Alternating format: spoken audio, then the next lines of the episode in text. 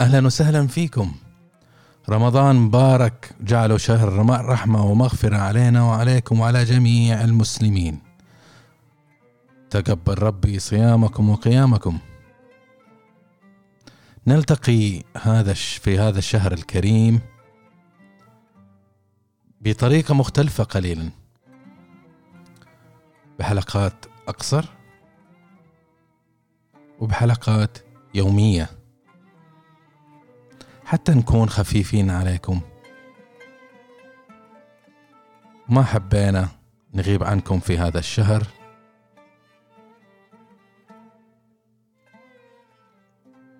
اليوم حنتكلم عن موضوع كيف نحب الانتقادات.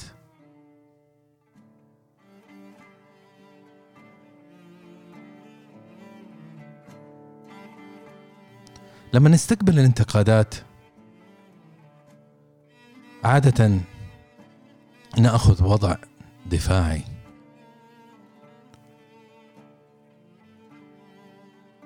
ما في أحد يحب يسمع انتقادات.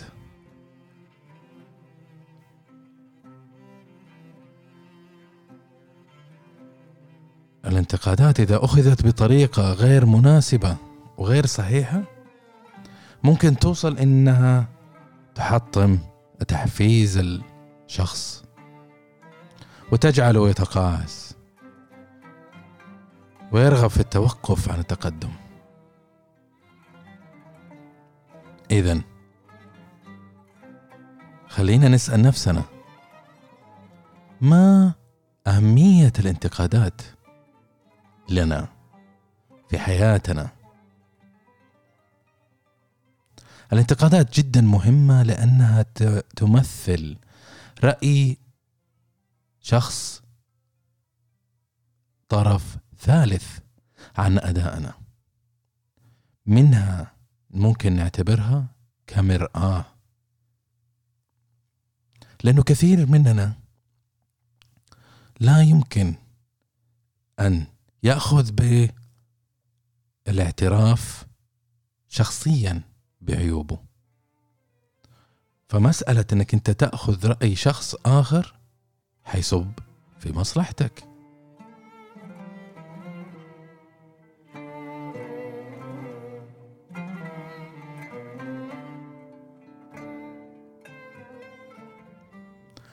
حولنا في نوعين من الناس أو فريقين. الفريق الأول خلينا نسميه فريق التشجيع. فريق التشجيع يشجعك. ومهمته إنه يسمعك اللي أنت تبغاه. إذا وقعت في مشكلة أو سألتهم عن رأيهم قالوا لك لا بالعكس ممتاز أنت. برزنتيشن حقك كان واضح. مقالتك كانت رائعة. قصيدتك كانت جميلة. هذا فريق التشجيع. برأيهم هم مساندين لك بأنهم يسمعوك. رأيهم بطريقة إيجابية محفزة. الفريق الثاني اسمه فريق الدعم. فريق الدعم يسمعك. اللي تحتاجه أنت مع إنه غالبا ما حيعجبك.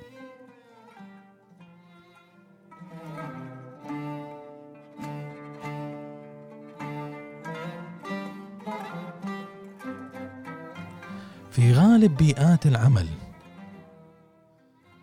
صاحب العمل ما يأهل موظفينه لتقبل الانتقادات. كيف يتقبلوا الانتقادات بطريقة الصحيحة والطريقة الإيجابية. قد يفكروا ويقول لك خلينا نعطيه نقول له رأينا عن أدائه عن برزنتيشن عن التقرير عن المعلومات عن الأداء. لكن ما وضع في باله كيف ممكن إنك أنت تفسر هذيك الرسالة. وأيضا أصحاب العمل كثيرين لا يدربون موظفيهم على الطريقة الصحيحة لإعطاء الانتقاد بطريقة بناءة.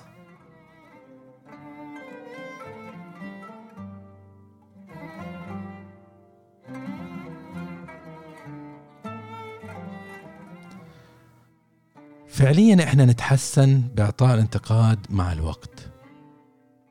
ولازم نتذكر إنه مو معناه إذا إحنا بنعطي انتقاد لشخص لمصلحته ومتيقنين من هذا الشيء يسمح لنا إن نكون وقحين.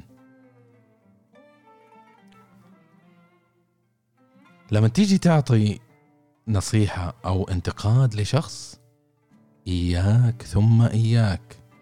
تبدأ بانتقادك بأنك تقول أنا حقول لك شيء. بس لا تاخذه شخصي. إنما ضع العاطفة بينك وبينه وضع نفسك في مكانه وخلك طبيعي. الطريقة في طريق إعطاء الانتقاد لها طرق كثيرة. أكثرها شهرة هي طريقة السندويتش. طريقة السندويتش هي بالعامية كلام مقبول كلام ممكن يكون غير مقبول ثم شريحة الأخيرة كلام مقبول. مثال على ذلك إنك أنت تروح لشخص وتقول له يا فلان البرزنتيشن حقك كان رائع واندمجت فيه واستفدت منه الكثير. هذه الشريحة اللي حتعجبه. ثم تجي في النص الشريحة اللي ما حتعجبه. بأنك تقول لكن المحاور كان يبغى لها ترتيب. ثم تختم بالشريحة الثالثة الكلام اللي حيعجبه مرة ثانية. وتقول له مرة ثانية ترى برزنتيشن والله كان ممتاز. صح عليك. هذه الطريقة ممكن تساعد إنه الشخص ما يأخذ وضع دفاعي. لكن كثيرين يقول لك هذه الطريقة ما هي فعالة ولا هي الطريقة الصحيحة لإعطاء الانتقاد. لأنه البعض يقول لك إنها ما هي فعالة. لكن ليش ما هي فعالة برأيهم؟ لأنه طريقة السندويتش ممكن تجعل الشخص يأخذ انطباع عنك إنك أنت غير صريح غير صريح. أو من مجرد ما يسمع الشريحة الأولى وقبل الشريحة الثانية ما يسمعها يأخذ وضع دفاعي. لأنه خلاص عارف إنه في شيء جاي قاعد يأكل سندويتش في هذه الحالة ما هي الطريقة البديلة والأفضل؟ الطريقة البديلة أنك تروح للشخص في الوقت المناسب. وفي الظروف المناسبة ومن غير أي جمهور. تروح تقول له يا فلان أبى أقول لك ترى رأيي في موضوع معين. وترى الغاية ترى في مصلحتك. تعرف السبب انها مصلحته.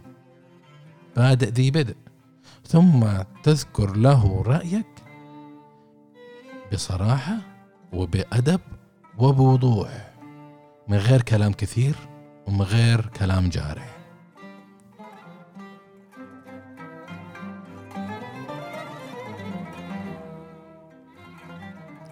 المفروض علينا إحنا ما ناخذ الانتقاد على مبدأ إنه انتقاد لشخصنا.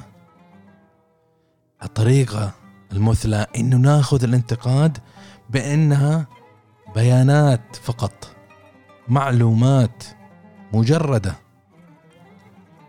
على موضوع معين.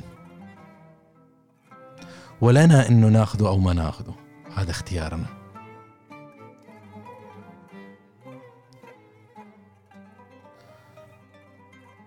عقل الإنسان يعمل بطريقتين أو مودين. طريقة الحماية. بأنه دائما يجعلك مقتنع أنك أنت أفضل واحد وعندك المهارات وعندك الإمكانيات وعندك كل شيء تحتاجه وأنت أفضل الأفضلين. هذه طريقة الحماية. لأنها تساعدك أنك تبني ثقتك في نفسك وتمكنك تعمل أشياء في الغالب ما تقدر تعملها. لأنه هذه سنة الحياة. الطريقة الثانية العقل اللي يعمل فيه هي طريقة التطوير. الطريقة التطوير يبحث عن وقائع يبحث عن نقاط ضعف حتى يتطور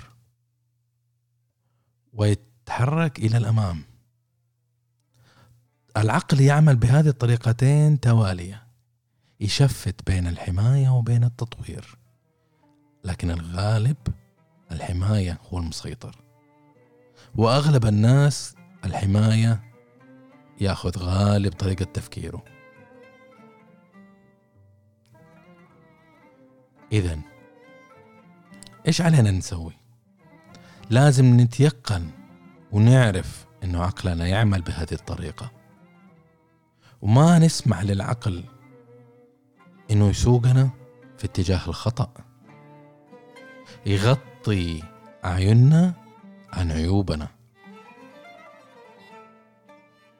وعن الأماكن اللي ممكن إحنا نتطور فيها وثق إنه كل ما استقبلت الانتقادات فمخك يبدأ بيتعلم ويتعلم كيف يتقبل الانتقادات بطريقة إيجابية وبدون دراما ليش؟ لأنه مع الوقت حيعرف إنه الانتقادات هذه لما أخذها بالاعتبار فادته وبكذا تيقن إنه انتقاد في مصلحته إذا تناولها وتعامل معها بالطريقة الصح.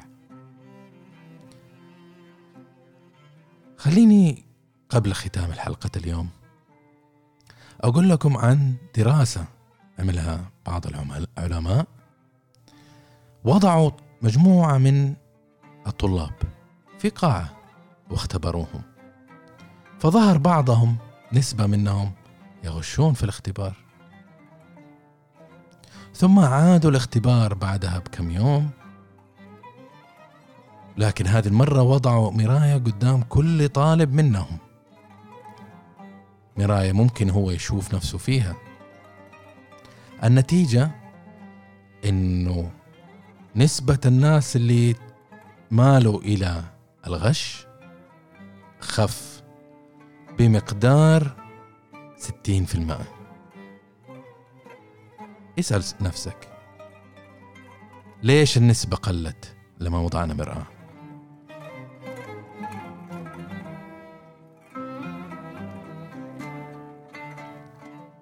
السبب عزيزي وعزيزتي إن ما في أحد يحب يشوف نفسه معيوب ما في أحد يحب يشوف نفسه يخطأ. إذا إحنا راجعنا نفسنا ونظرنا للمرآة بشكل مستمر هنعرف فين الطريقة والأسلوب الأمثل لأننا نتطور. اغتنم فرصة لما تجيك انتقاد.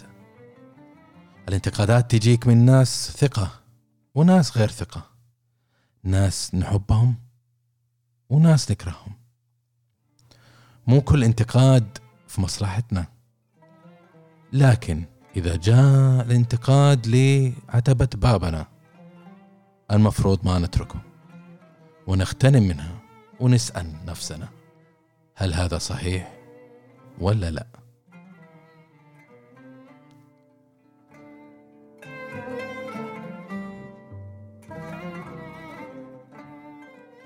وبكذا وصلنا لنهاية حلقة اليوم.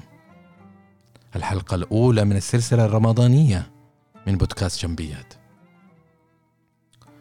واتمنى انه المحتوى نال رضاكم. تقبل الله صيامكم. ونراكم غدا في حلقة ثانية بإذن الله. ونراكم على خير.